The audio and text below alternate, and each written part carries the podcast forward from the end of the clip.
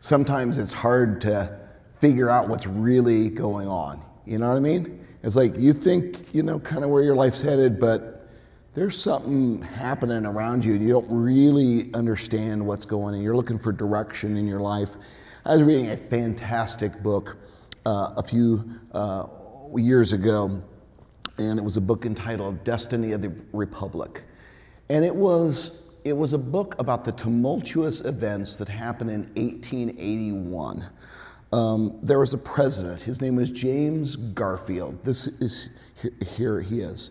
He was one of the most. Uh, the book opens with this words, with these words. James Garfield was one of the most extraordinary men ever elected president. Born into abject poverty, he rose to become a wonderkind scholar, a Civil War hero, and a renowned and admired reformist congressman. He was nominated for president against his will. He engaged in a fierce battle with the corrupt establishment. But sadly, four months into his presidency, after his inauguration in early 1881, a deranged office seeker, here he is, Charles Guiteau, who was a religious fanatic, came to believe that he needed to end the presidency of James Garfield. He tracked Garfield down in a train station and shot him in the back. But the shot did not kill Garfield. And the drama of what happened subsequently is a very powerful story of a nation in turmoil. The unhinged assassin's half delivered strike shattered the fragile national mood of a country so recently fractured by civil war and left the wounded president as an object of a bitter behind the scenes struggle for power over his presidency, over the nation's future, and hauntingly over his own medical care. A team of physicians administered shockingly archaic treatments. They were trying to find the bullet that was lodged in his body. Their surgery was without um, any kind of antiseptics, and he became infected. Finally, after his condition worsened, James Garfield received help. Alexander Graham Bell, the inventor of the telephone, actually invented uh, a worked around the clock to invent a new device a metal detector capable of finding the bullet. And it worked great in the laboratory, but when he came to the White House and he used the metal detector to try to find what was going on and where the bullet was in James Garfield's body, it didn't work. It was all the readings were off and he was unsuccessful. And a few short months later, James Garfield died. Um, there's a lot to that story. And the interesting thing about this particular one is in the, the reason why Alexander Graham Bell's metal detector did not work, because in the laboratory it was great, perfect conditions. But in James Garfield's bed, they forgot to mention to him that James Garfield had this kind of newfangled new bed in the White House. It was a bed not with feathers, but with metal springs. So it was entirely un, uh, unsuccessful in metal detection because of all the metal, the presence of the metal springs. Something was going on below the surface that he was unaware of. And today I want to take us to the book of Revelation, which is an incredible, incredible book, to a letter to the church at Pergamum. Many people are surprised by the promise of Revelation chapter 1, verse 3, which says, Blessed are those who read this book. Blessed are those who hear this book, and blessed are those who follow the teachings of this book of prophecy. The word bless includes the idea of joy and happiness from the good hand of God. Contrast to the ways that the book of Revelation is often taught, which is outlandish and assigning uh, various prophecies that are coming true in our day and so forth. And I understand all that, and it certainly has practical application. But we need to be careful about reading it in a way that wouldn't have been understood in, to the first readers. This book an, was an encouragement to believers who are undergoing trials and hostility to their faith. They were struggling to keep their first love at Ephesus, to feel the hostility and the experience, uh, experience persecution of Smyrna. The empire thought the Christians were lunatics and they were facing some very serious temptations. Today, we come to return to these letters of the risen Christ to his church, the church at Pergamum. And we're going to learn about the pathway to real joy and blessedness, to, to the pathway that will help us find our direction in a very often confusing world. The book of Revelation is not so much a crystal ball for us to peer into the future, but rather a trail guide for the rugged adventure that we're all on. So put on your seatbelt. It's going to be a great ride. And today, the messages to the seven churches in Revelation 2 and 3, we get a glimpse of the rugged adventure that they had embarked upon. Take a look at this map, guys. Um, so, John has been exiled, banished for his faith. Uh, here's Italy, Greece, Turkey, modern day Turkey. He's in the middle of the sea here on the island of Patmos. And he's written a church to Ephesus. They lost their first love. To Smyrna, keep going strong, keep holding strong to me. Then to Pergamum is the next one. That's where we come today. Verse 12. Write to the angel of the church in Pergamum. Thus says the one who has the sharp edged, sharp double edged sword. This is, um, this is strong language. All the pictures that we see of Jesus are from that vision back in chapter 1. And each church gets applied a portion of the image of Jesus resurrected to their particular situation. For Pergamum, the word the image is Jesus, the one who has the sharp, double-edged sword. This is a image of battle. It is image of authority. It is an image of power. And at Pergamum, they were engaged in a great spiritual battle for the soul of their church and for the soul of every believer there. And to learn just a little bit more about what Pergamum was like, I'd like to, us to turn and just check out this great video from Drive Through History and Dave Stotts. Our next stop is Pergamum, about 50 miles north.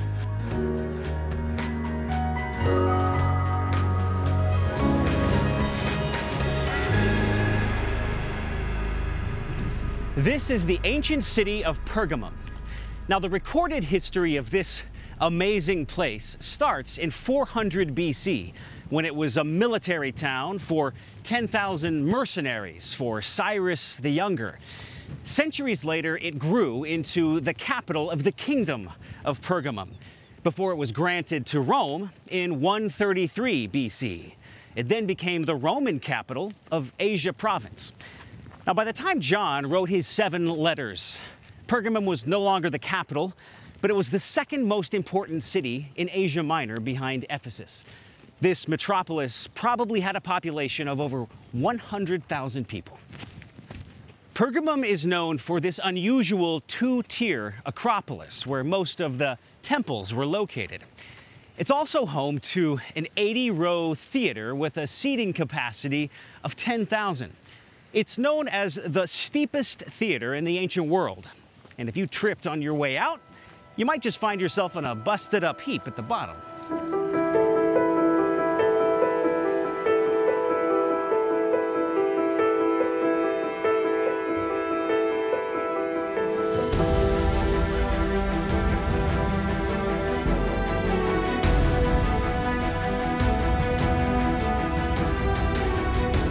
This place is incredible, one of the most dramatic archaeological sites I have ever explored.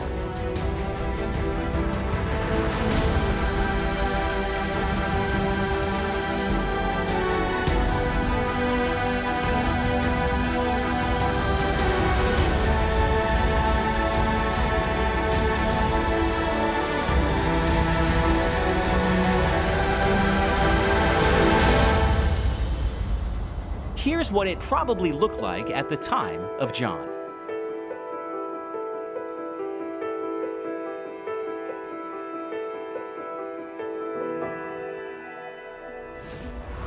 In the 2nd century BC, King Eumenes II had the famous Pergamum altar constructed here. It was one of the largest altars in the ancient world.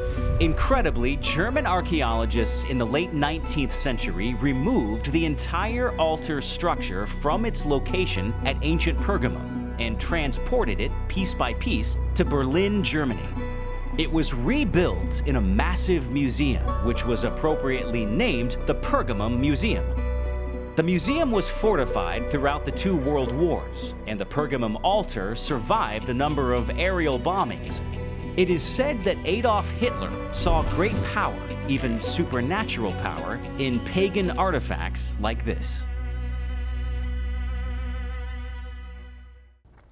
This was a very tough place to be a follower of Jesus. I mean, the, the, uh, the paganism, the values were so counter to the kingdom of Jesus. And guys, um, Pergamum was unique in that it wasn't the capital of the empire, but it really was the religious, spiritual center of all of Asia Minor. This is where the worship of the emperor hit its absolute peak. They had been able to build one of the first uh, temples to the emperor.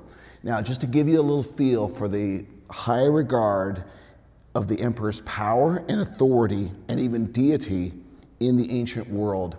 This is what was said of Caesar Augustus a few years before about what he, he was uh, perceived to be. Check out the language that's used to describe the emperor.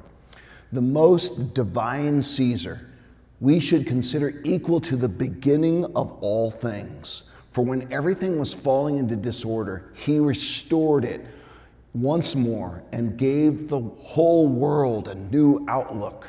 Caesar, the coming good fortune of all, the beginning of life and vitality. All the cities unanimously adopt the birthday of the divine Caesar as the beginning of the year.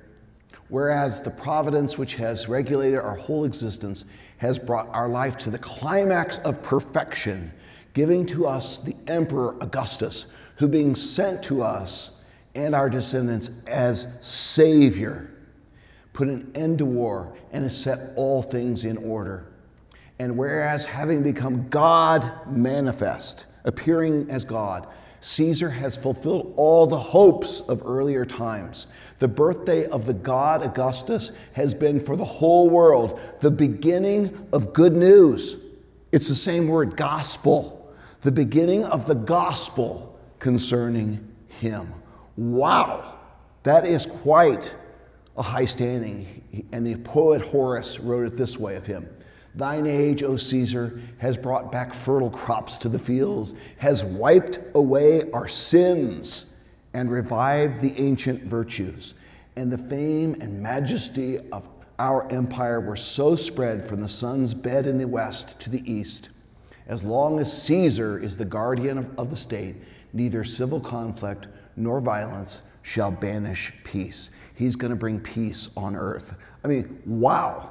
Now are you getting a little of flavor of what the believers were up against? They were surrounded by people who worshiped the emperor as God. He was God to them. And also all the other gods and goddesses. They had so many temples, they had so many altars to the Zeus at the very peak. Now, Pergamum also had a unique trait in that it was very unusual for Rome to grant a certain authority to any city. And the authority granted to Pergamum, unique really in most cities in the Roman Empire, was the, uh, the authority to execute people, to, to uh, carry out capital punishment. Normally, Rome didn't allow cities to do this, but they allowed Pergamum to do this. So you can imagine the intense power that now the civil authorities have against the Christians in those first years. We can think of our brothers and sisters in Christ around the world suffering under the persecution and the hostility of, of completely anti Christian leaders of all, at all levels. And that's what they were experiencing. So at this point, if you're looking for direction in the first century, I mean, the culture around you and the power of the sword of Caesar is immense. It, it can be very frightening if you're a follower of Jesus but they have to come to a question who is my ultimate authority? Uh, so here, here's in your I got a little chart there for you to fill in if you could is is who has the clout in my soul? Who bears the greatest authority in my life? And the question is who has the final say in my life? For a lot of us it's not really a big temptation to you know worship the emperor. But there are pressures against all of us that we feel that we feel like peer pressure or we feel other people wanting us to do something that we know is not what God wants us to do, not to put Him first, not to worship Jesus. and those temptations really say, who do I really trust? Yeah, I might experience some punishment from these people over here, and in some parts of the world, even death. But I ask myself when facing those things, who really has the final say in my life?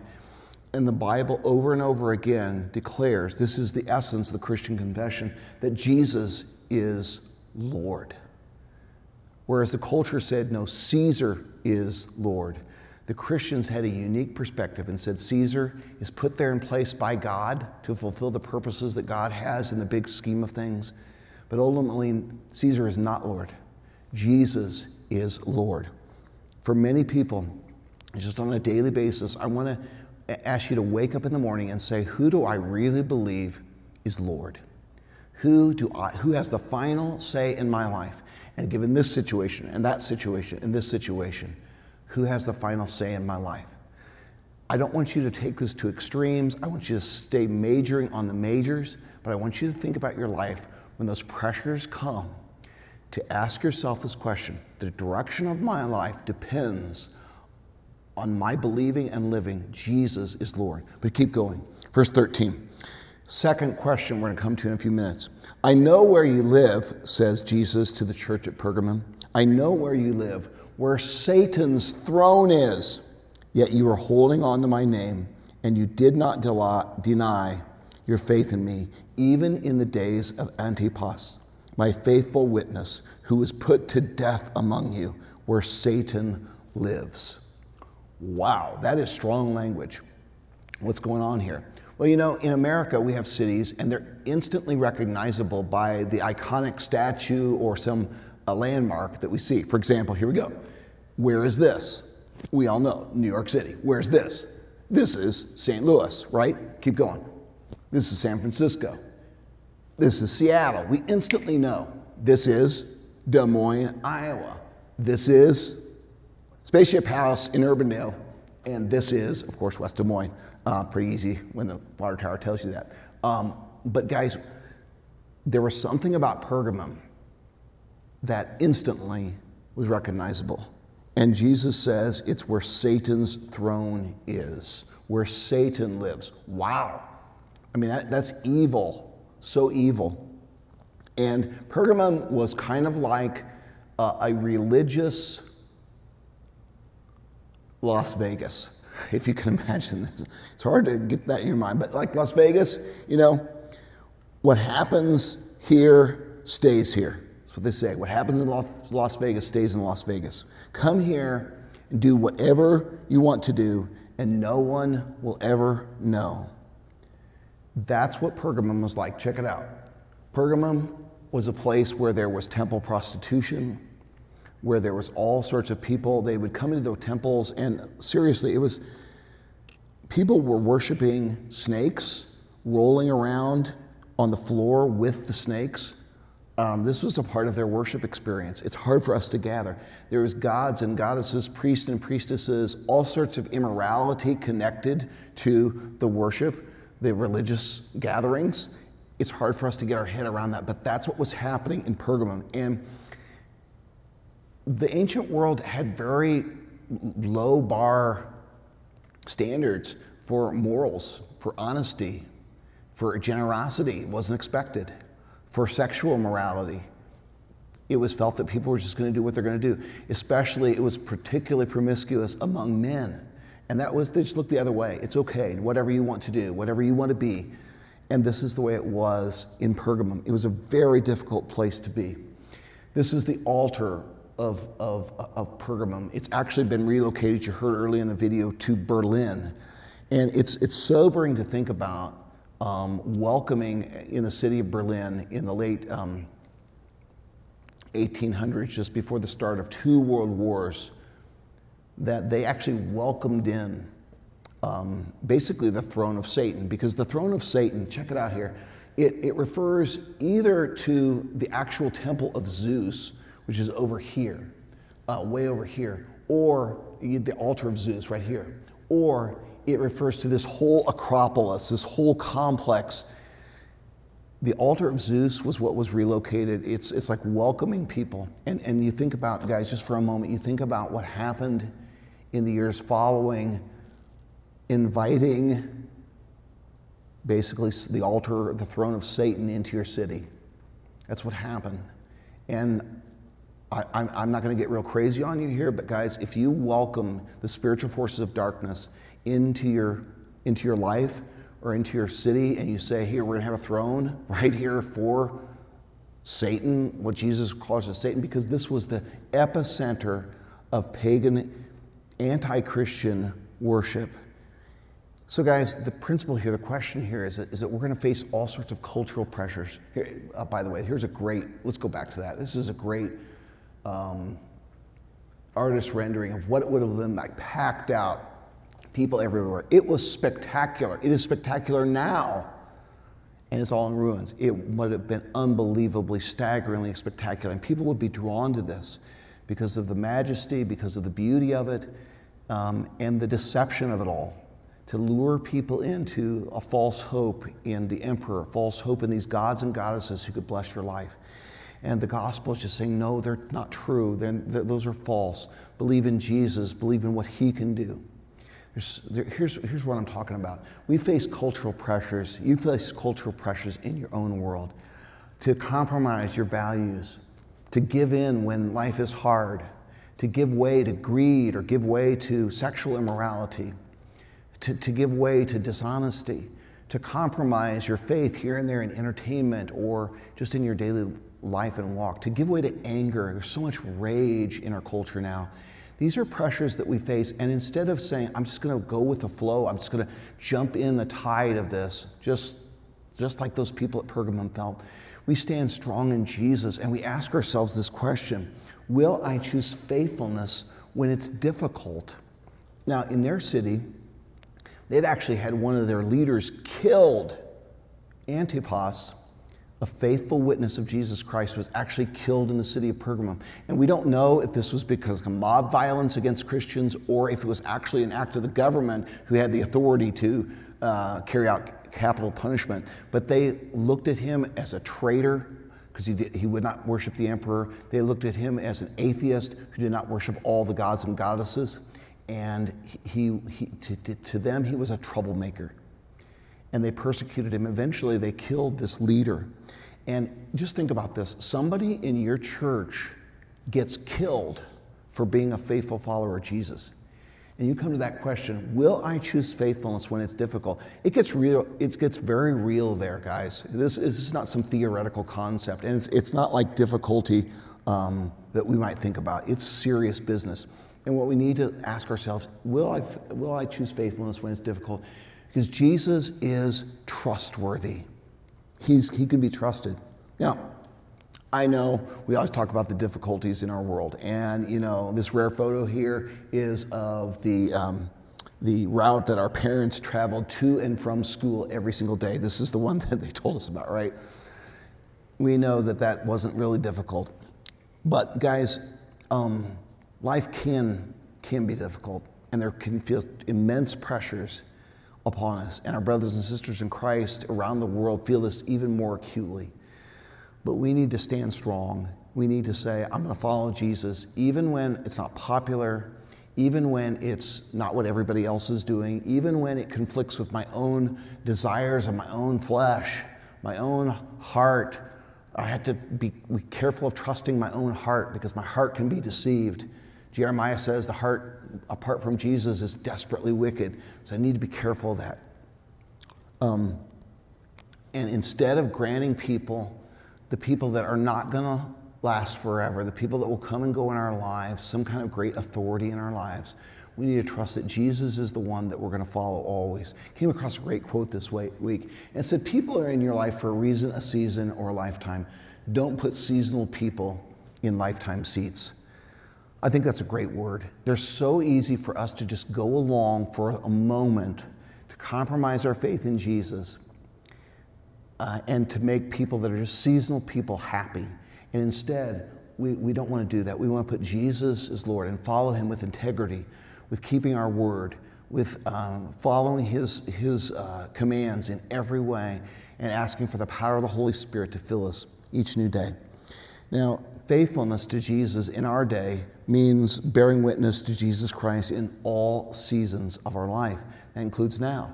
So, guys, um, I saw somebody talk about uh, loving our enemies, doing good to those who persecute us, blessing and not cursing. We need to keep doing that at all times. Somebody said, loving your enemies is not a tactic that we take until times are hard or difficult.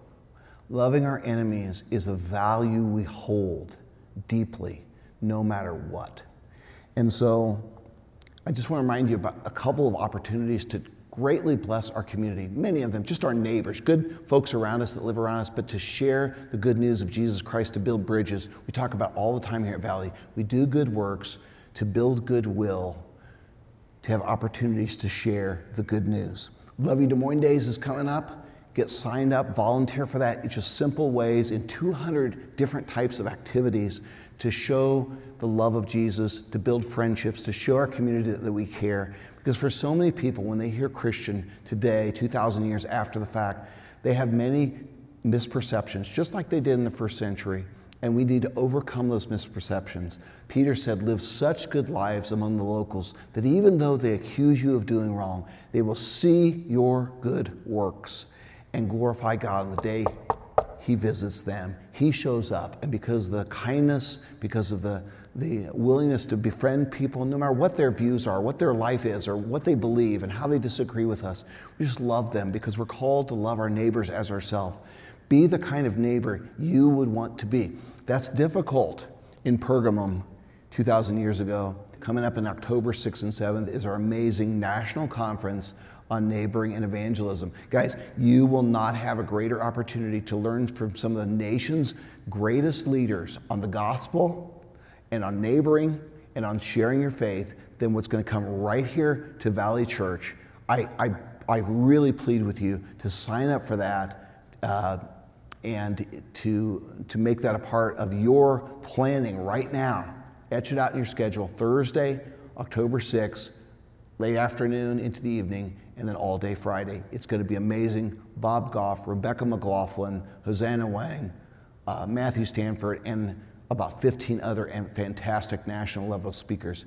This really, they're going to tell us how to live as faithful Christians in this culture. And I can't think of a better way to spend a little over 24 hours in making a huge impact on your life. Please, please get signed up. Okay, we keep going. Verse, we're trying to be faithful witnesses to Jesus, and it's pressure filled.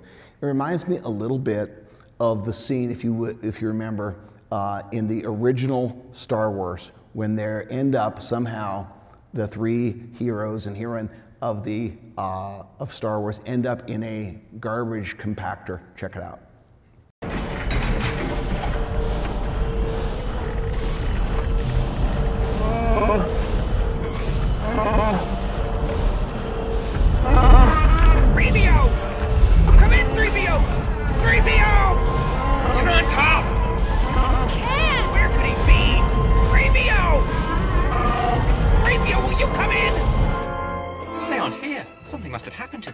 See if they've been captured. Hurry. One thing's for sure, we're all gonna be a lot thinner. Get on top of it! I'm trying!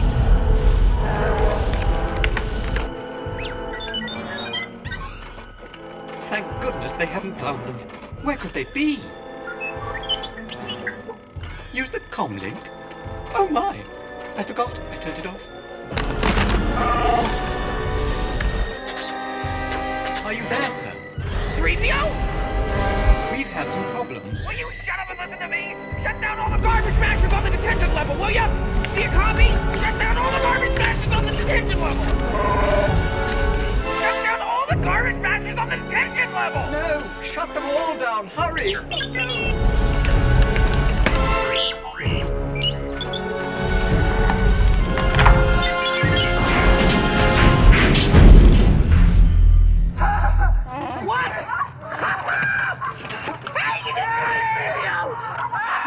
No! Listen. They're dying, R2. Curse my metal body. I wasn't fast enough. It's all my fault. My poor master. We're all right! We're all right! You did great! hey! Hey, open the pressure maintenance hatch on unit number. Where are we? 326 3827. So the good news is they the walls don't crush them. The bad news is they're still sitting in a pile of garbage. And that's kind of what Pergamum fe- people were feeling. They had survived somehow. They, they had not they had held on to their faith. They, they did not compromise their faith. That's what that verse says. But they were still feeling pressure. And look what it says in verse 14. But I have a few things against you. You have some there who hold to the teaching of Balaam, who taught Balak to place a stumbling block in front of the Israelites to eat meat sacrificed to idol and to commit sexual immorality. So, this background here is from the book of Numbers. Balaam was a prophet who basically was a prophet for hire. You could just pay him and to tell you whatever you want him to. And he was a false prophet. Eventually, he was unsuccessful. He could not curse Israel, but he got them to instead compromise with a foreign nation and to commit um, all sorts of idolatry, worshiping uh, false gods, and also to commit immorality with uh, others in their community that they were trying to uh, stay holy and walking with Jesus, but he, he caused them to lead them into this kind of immorality. He says in verse 15, In the same way, you have those who hold to the teaching of the Nicolaitans. So repent, otherwise I will come to you and quickly fight against them with the sword of my mouth. Here's what I learned if Satan can't crush the church by frightening them, having leaders executed, he won't, he'll stop trying to crush the church and he'll just join the church. That's what he did here. He had false prophets infiltrate the church and to weaken the church from within. And these Nicolaitans, who were guilty of this uh, same kind of thing Balaam was doing, they were telling people what their itching ears wanted to hear. And they were saying it was okay, you know, these pagan rituals, we don't need to worry about, we can participate them, with them, just, you know, everybody stay cool and we'll just go along with all this. We can eat the meat sacrificed to idols, even though it's connected directly to the pagan worship that was going on. They said it didn't matter. And you know what? He doesn't, God doesn't really care who you sleep with. That's just your body. Your soul is what matter. And it doesn't sound vaguely contemporary to you. I mean, it, it's just the same thing. Uh, history, uh, Satan is not real creative. He knows what our weaknesses are. And so here's, here's the, this, it, it's uh, biblically and theologically, we call this concept of mixing kind of one group of ideas with conflicting Christian ideas is called syncretism. check this out. Here's a good kind of syncretism. You mix peanut butter and chocolate, and it's fantastic. It's Reese's peanut butter cups. I love them, and they're amazing. But here's a bad kind of syncretism. It's when you mix household cleaning products together and you get toxic fumes. That's what was going on in Pergamum. Inside the church, there were some, he says a few, not everybody, but some were mixing together pagan ideas with Christianity. The, I'm not talking about small, minor things, but major teachings of the church. And they were putting them together. And it was causing disaster in many people's lives where they're being led astray from their true loyalty to Jesus. The problem was basically the opposite of the church at Ephesus. Remember the church at Ephesus? They had their baloney detectors, and they were really good at detecting baloney, but they weren't very loving. The problem at Pergamum was, at least some of them, a few of them, is like, you can do anything. It doesn't matter. They had lost their baloney detector entirely. They just put it away and didn't even use it. We need to be careful. We need to be discerning of what we're being taught and what we're taking in. Um, there are people here uh, in, in, our own, in our own culture who want to, they think they, we need to improve the church and improve the gospel. And certainly there's a lot of imperfections in every local church, but the gospel cannot be improved. It's just the pure gospel of Jesus Christ. And they're saying, well, we need to kind of remodel Christianity in a different way. And they're, they're including different ideas and, and, strains of things that really aren't from the scriptures. And so what they think they're doing is a house remodel that looks like this. It's like, you know, Christianity is kind of beaten down and so forth. We just need to remodel it, make it look like this. But what actually they're doing is more akin to this. They are removing load bearing walls. They're removing things that Christians have believed and taught for 2,000 years. And removing them is, is causes the house to crumble. So, again, at Valley Church, we major on the majors. We believe the scriptures. On secondary matters, you know, we, are, we understand that godly Christians can disagree. But on those things that the church has believed and taught for 2,000 years, we stand firm. We do not compromise. Here's the question Where is the syncretism, this blending together of two things that don't really belong together in my faith? And the question is, where am I vulnerable to false ideas and temptations to compromise? Where is my heart a little bit, maybe a lot vulnerable? And the statement here is Jesus is the way, the truth, and the life. He calls upon us to examine our own hearts. Where am I vulnerable to false ideas that don't mix with the gospel of Jesus Christ and to temptations to compromise? The message is guard your heart against those. Be very careful about those things in your life. And look not to get paranoid or uh, nitpicky over little secondary matters or to see conspiracies that don't exist. We're not talking about that. We're talking about things that would deeply compromise your faith. Vulnerable to false ideas, vulnerable to temptation to compromise. For some who are watching this and being a part of us, I, I, maybe you've stepped over the line. And maybe your life right now is a compromise of your faith. And Jesus' words are true for you as it was to the church at Pergamum. He says, So repent. Repent. That means to change your mind. Today you can have a change of heart. You can, you can either, for the first time, come to trust in Jesus Christ, his finished work on the cross. He bled and died to take away your sins, to give you a new life, to give you the Holy Spirit to walk in the light and in a new, righteous, God pleasing way.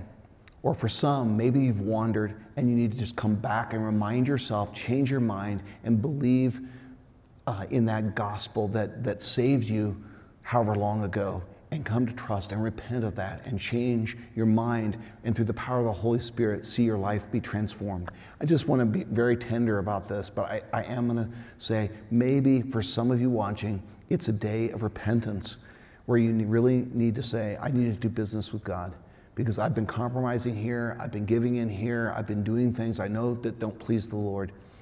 And you need to say, today's the day. When I come clean with God, I, I confess those things and I really return with my whole heart to Him. It could be a great day for you, um, just l- like it can be to any person who hears this message. Um, for a lot of you, I think for a lot of us who stray, um, we're looking for fullness in our life, but so many times it's just the old emptiness that has come back. The fullness of life is in Jesus. He is the way, He is the truth, He is the life. I, I just plead with you to to know that, believe that, and if necessary, return to that. Last verse for today. Let anyone who has ears to hear listen to what the Spirit says to the churches. To the one who conquers, the one who overcomes all these pressures, the one who does not yield to temptation, the one who is faithful to Jesus, not perfectly, but the course of your life is truly a, as a follower of Jesus. To the one who conquers, I will give some of the hidden manna. God had provided bread in the wilderness for the people of Israel. It was miraculous. And he says, I've got some of that for you. Not literal bread, of course, but Jesus Christ, the bread of life. He is the sustenance, He is the power we need, He is the nourishment we need. He says, I'm the bread of life for you. Trust in me. I'll give you some that the world doesn't know about. It's hidden to them, but to you it can be very real. And he says, I will also give him a white stone, and on the stone a new name is inscribed that no one knows except the one who receives it. Um, this white stone was either, um, it's possibly a couple of uh, possibilities here, but the most likely one is that it's a stone that was a ticket to admission to the games um, that you would receive. It's what they used in the ancient world for tickets, a white stone with something inscribed on it. And he says, I'm going to give you a, a white stone that is a symbol of your entry into my eternal kingdom. It's going to have a new name on it. That could be the name of Jesus that has been embedded on my soul now, the character of Christ, or maybe even a new name that Jesus actually gives to each one of his followers that's special, that's just known to that person and to Jesus. Such a powerful promise of the newness of life that we can have in Jesus. So, questions uh, is the area of life is, is pretty simple. It's the motivations for my future.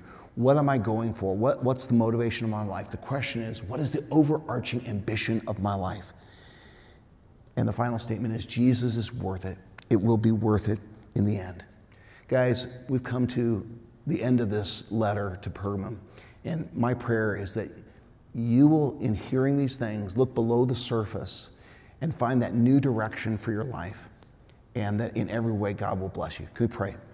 Father, thank you for today. Thank you for uh, this incredibly powerful word of Jesus to the church. And I pray that each one of us would take to heart whatever direction you would have for us, and that we would find in you it's so worth it that you're going to feed us and that you're going to reward your faithful servants. It will be worth it in the end. Encourage every person today with this message, and I pray it all in Jesus' name. God bless you all, and have a great weekend.